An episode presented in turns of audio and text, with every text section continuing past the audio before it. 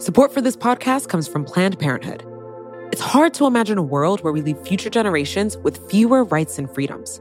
Since the Supreme Court's decision to overturn Roe v. Wade, politicians in nearly every state have introduced bills aimed at blocking people from getting the essential sexual and reproductive care they need, including abortion. Planned Parenthood believes everyone deserves access to care. And with supporters like you, they can reclaim our rights and protect and expand access to abortion care. Visit plannedparenthood.org/future to learn more and support their cause. You know how to book flights and hotels.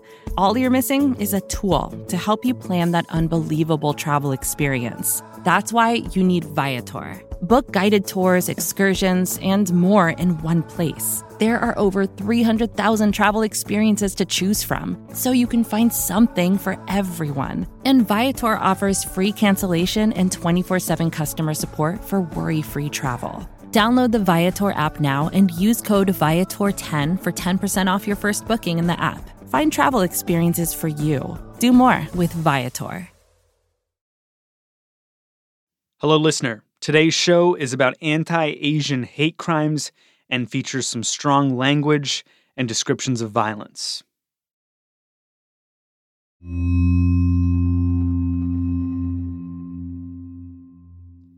The second Joe Biden got into office, he started cranking out executive orders. A lot of stuff you'd expect immigration, climate, COVID, but there was also one specifically about Asian Americans.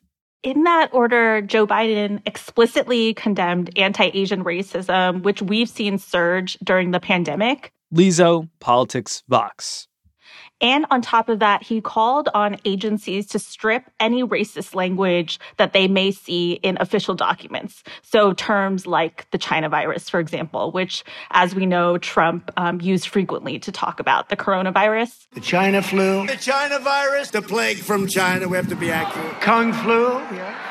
Biden also asked the DOJ to do a better job tracking incidents of hate crimes against Asian Americans. And that's an effort that's ongoing until today. And today, as many Americans look forward to vaccines and moving on from this pandemic, Asian Americans are being attacked. Yes, it's been a huge spike in anti Asian incidents. Um, there have been more than 2,800, according to Stop AAPI Hate, an organization that's been tracking these reports. And those are self reports from people. So the number could be much higher than that. And what we've seen is these incidents are wide ranging.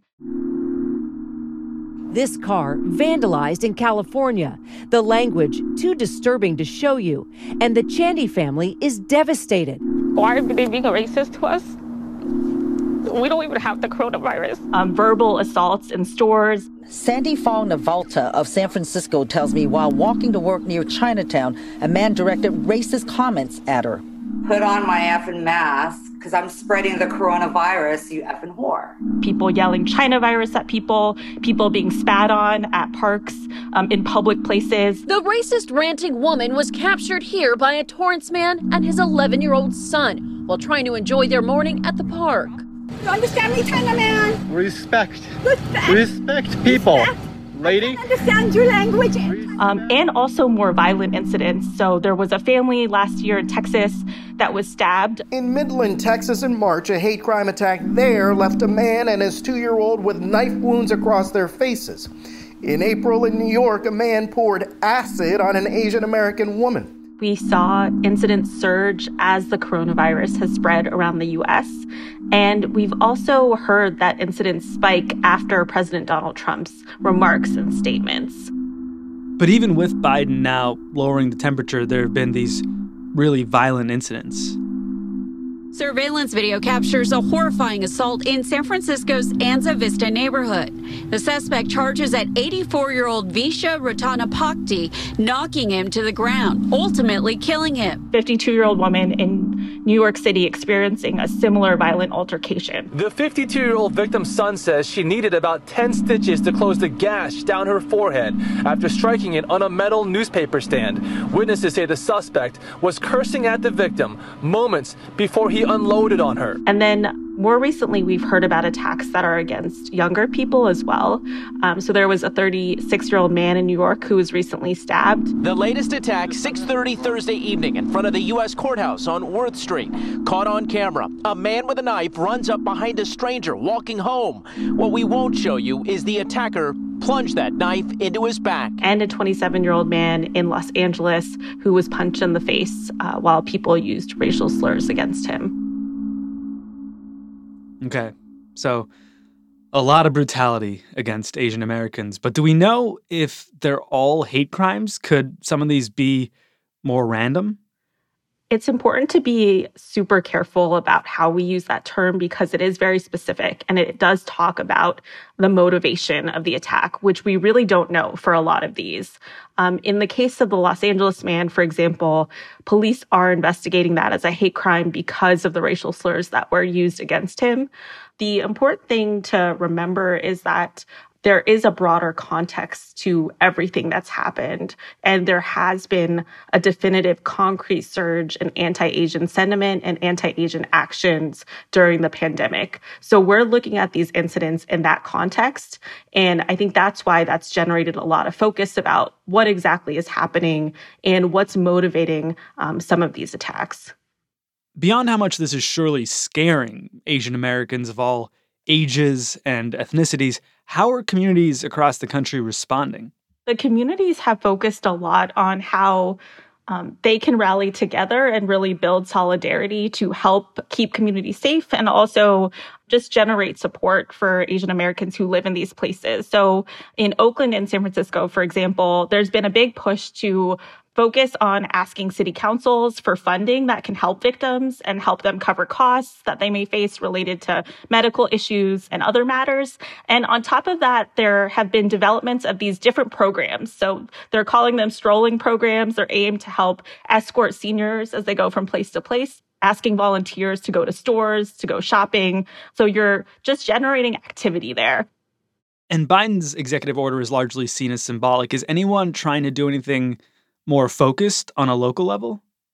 There are a couple efforts in play in California already. They've passed a measure that would allocate $1.4 million to help track anti-Asian incidents. Um, so the group that we talked about before, Stop AAPI Hate, was effectively doing this just themselves informally. And that money would help them really expand the ways that people can report these incidents to them and help increase outreach to the community so people know about it.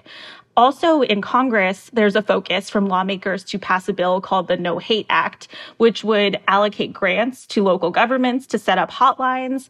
And it would emphasize that uh, people who are prosecuted and convicted for hate crimes go through education and rehabilitation as part of the penalty versus the standard process that's experienced right now.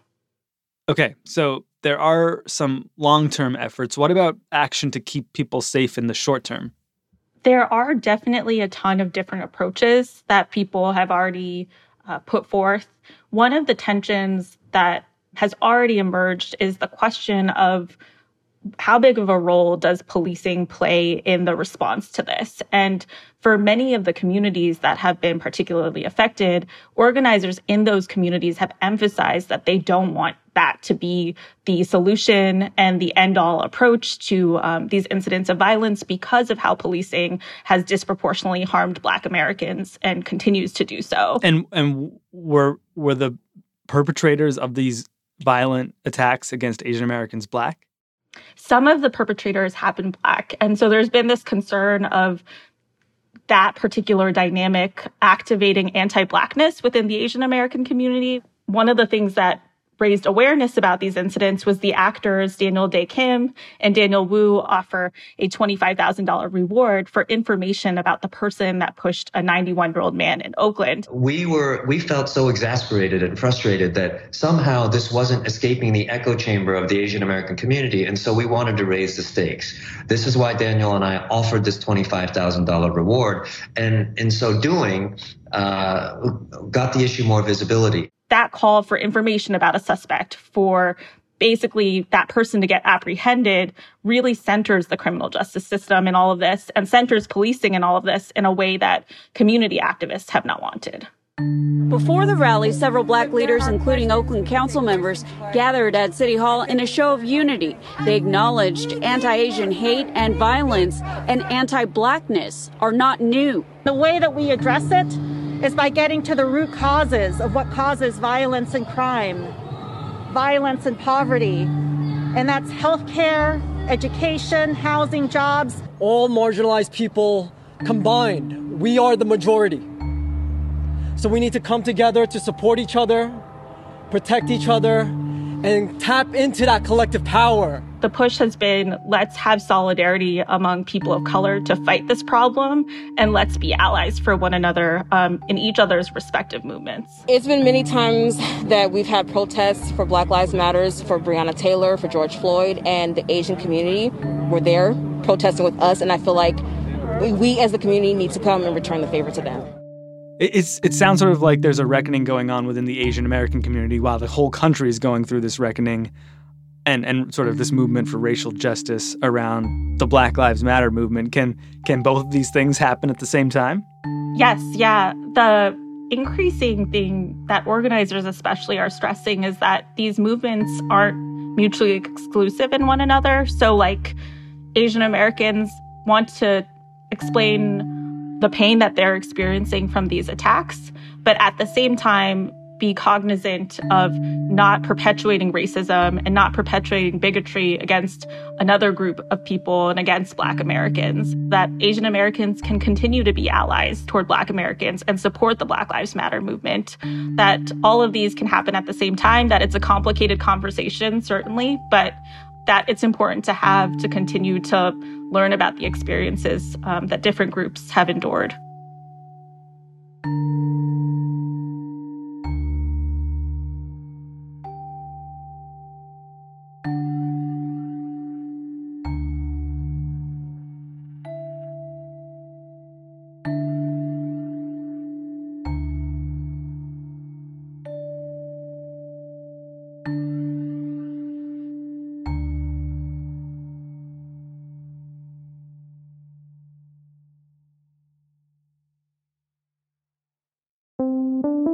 Che Explained comes from FX's The Veil, starring Elisabeth Moss. If you like spy thrillers or indeed Elisabeth Moss, then you might want to check out FX's The Veil. It's an international spy thriller that follows two women as they play a deadly game of truth and lies on the road from Istanbul to Paris and London. Oh, I'll go. One woman has a secret, same here, and the other has a mission to reveal it before thousands of lives are lost. FX's The Veil, now streaming only on Hulu.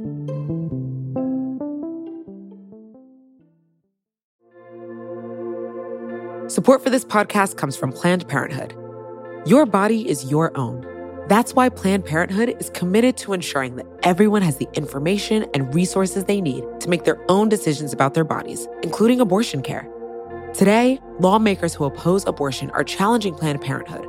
Affordable, high quality basic health care for more than 2 million people is at stake. Planned Parenthood believes that health care is a basic human right. That's why they fight every day to push for common sense policies that protect our right to control our own bodies. They also work tirelessly to oppose the onslaught of new policies aimed at interfering with personal decisions best left to patients and their doctors. They won't give up and they won't back down. You can join Planned Parenthood in the fight to help make sure that the next generation can decide their own futures. The organization needs your support now more than ever. With supporters like you, they can reclaim our rights and protect and expand access to abortion care. Visit plannedparenthood.org/future to learn more and support their cause.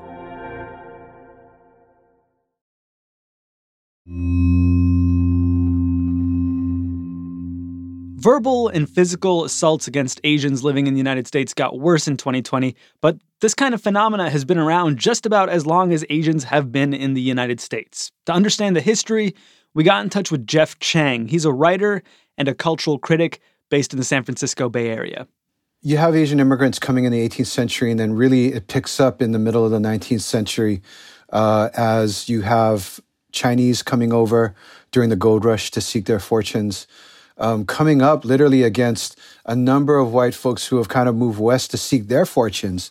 And so competition happening right away in the mountains, uh, violence happening right away against Chinese folks.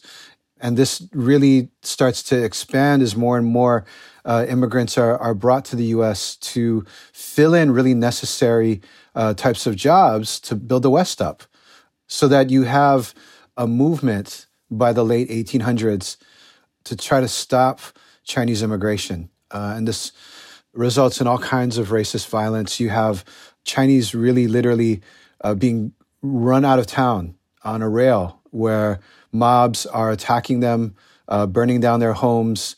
And this is something that I think is a part of the history that gets suppressed or is never told. I certainly never learned it when I was growing up. And I can't say that my kids have been able to learn a lot about this kind of history, even now, in a more enlightened uh, kind of period of time. Tell me more about how the government is reinforcing these racist attitudes. Well, what you have, I think, in the in the late 19th century that sounds a lot like now, that has resonances to now, is politicians, demagogues using this notion of the Chinese as invaders. And they play on, on, on very, very old stereotypes. Stereotypes that were old then is what I'm talking about, Sean. You know, uh, this notion of Chinese being carriers of sickness, of Chinese as being uh, the sick people of Asia that goes back to uh, the 1700s, that outbreaks of smallpox in China during that period against the backdrop actually of European uh, invasion and European colonization actually is uh, something that's recirculated in the 1800s in the US. You have uh, a situation literally in San Francisco, which is the largest uh, Chinatown in the US, where one Asian American, in fact, dies of mysterious causes. They assign it to an outbreak of the bubonic plague and the next day, uh, literally, police go down to Chinatown, escort all the white people out, uh, start building a wall around Chinatown. It's hard not to look at historical examples like that and think about the present day, where you've got folks that are talking about, you know, sick people coming over from China, uh, where you've got politicians that are talking about building walls to keep out immigrants. And in the present day, the blaming of Asians is uniting Asians to organize and collaborate on strategies to protect each other. How did people react way back then? The Asian American civil rights movement is not a new thing. You know, uh, between 1882, uh, which was the year of the Chinese Exclusion Act, which was the result of these movements to ban immigration and actually resulted in the first law in US history banning a specific race of people. That from 1882, the Chinese Exclusion Act, into the next decade, there were literally almost 10,000 lawsuits that were filed by Asian Americans uh, around everything from education, access to education, uh, violence, getting reparations for violence, to prevent deportation, to be able to establish uh, birthright citizenship. This is the movement that Asian Americans continue today, that has picked up again since the 1960s, and that has actually led us to being called Asian Americans. Right? This is a movement that that said, "Don't call us Orientals anymore," and uh, and so Asian Americans deciding in the 1960s to say, "Call us Asian Americans. Call us uh, who we are." It feels like there's this sort of duality of the Asian American experience. On the one hand, there's this long painful history of racism. And on the other hand, there's this idea that Asian Americans are the model minority, which which paints Asian Americans in these broad strokes as, you know, compliant and rule abiding and industrious and of course just super smart and good at math and quiet right sean like quiet like like just like the kind of thing where like people wouldn't expect us to say anything, that we'd be in a room and could kind of walk in and walk out and nobody would notice that we'd been there, right? That we're invisible. How does that come to be? How does that come to be the stereotype? Mm. Well, you have to kind of look at that in relationship to the rise of the modern day civil rights movement. Of course, coming from the Black freedom struggle, which itself, right, dates back 400 years uh, plus. And people who are uh, against the Black freedom struggle saying, Why is it that you minorities are making so much noise? Why don't you look at the Asian Americans, right? These folks are quiet, they keep their head down, and they're becoming exactly the kinds of folks that we in the US believe you can be if you just follow the right path. Mm. And so at that moment, as Asian Americans begin to come in in larger numbers, this is the point at which the backlash is setting in against uh, the Black Power movement and the civil rights movements. And so Asian Americans are always the model minority, again, in comparison to somebody else. And what are the repercussions of Asian Americans being elevated over Black Americans? Mm, yeah. Well, you know, there's this sort of, mm, you can even call it an existential kind of crisis that Asian Americans find themselves in, which is that we're kind of in between, right? We're pitted in between uh, whites and blacks. And you find yourself defining yourself in relationship to whiteness or in relationship to blackness. Um, because that's in so many ways how the racial hierarchy has been set up in the US. If you're looking now at kind of the primary lens through which Black and Asian relationships are seen, it has to do with the images that attended the 1992 Los Angeles uprisings, in which Blacks were criminalized and Asians were seen sort of as surrogate whites. Dramatic videotape obtained by Channel 5 News shows what appears to be a group of LAPD officers beating a suspect. The violence erupted after the acquittal of four white policemen in the beating trial of black motorist Rodney King. Angry mobs set scores of fires in the predominantly black south central part of the city. Many Koreans who yesterday were the shopkeepers of south central Los Angeles today have lost the businesses they took years to create. 41 Korean businesses in south central have been torched, dozens looted. In this overwhelmingly black and Hispanic area, Koreans own many of the small businesses. You know how it all started? The first thing when a girl got killed, from the Oriental. March 16, 1991. Latasha Harlins, a black teenager, is shot and killed by a Korean store owner, Soon Ja Du. Do is convicted of voluntary manslaughter, but is sentenced only to parole and a small fine. The black community is outraged and remembers. What can I say? Uh, you know, I don't have any word to say. And that has been the frame through which we've seen any video that includes Asian faces and black faces in them. And, uh, and I think it continues to be that frame. And so we, in this particular moment, I think, are, are living kind of with this narrative that blacks uh, and Asian Americans uh, don't get along, that we're cat and mouse or we're, we're natural enemies.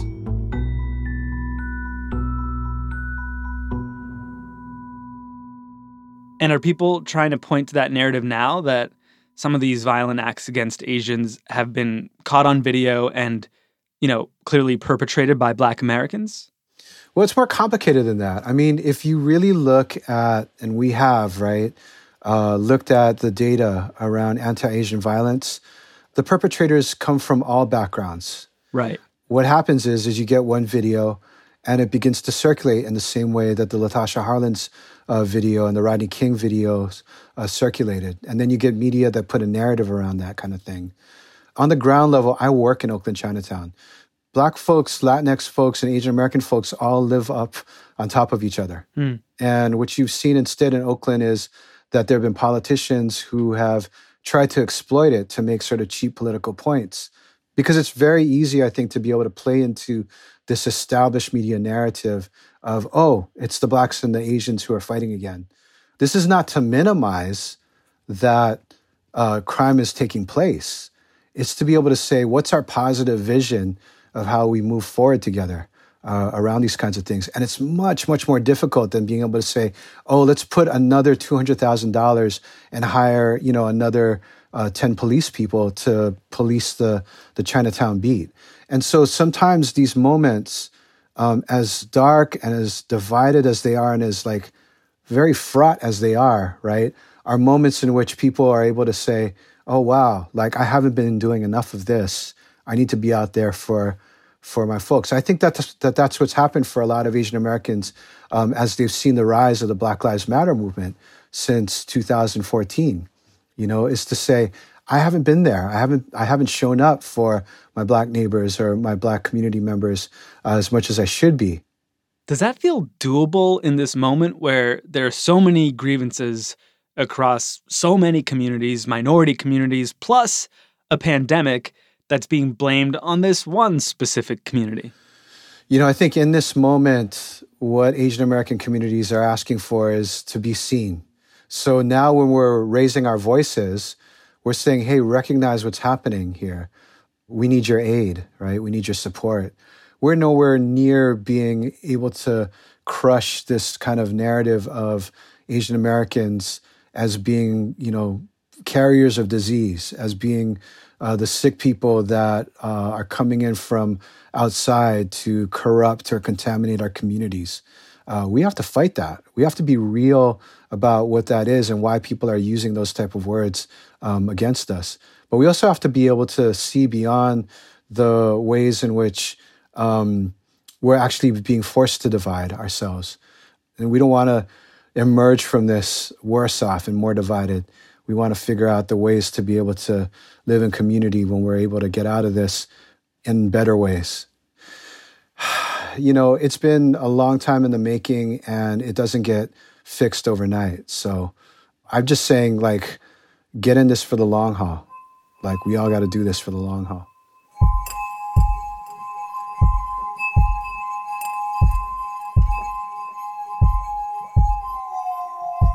Jeff, thank you so much for speaking with me today. I really appreciate the time.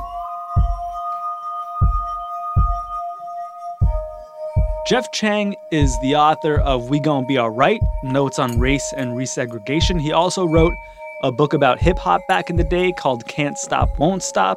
I'm Sean Rameswaram. This is Today Explained. The team includes Cecilia Lei, Will Reed, Halima Shah, Mooj Zaidi, Noam Hassenfeld, and our engineer Efim Shapiro.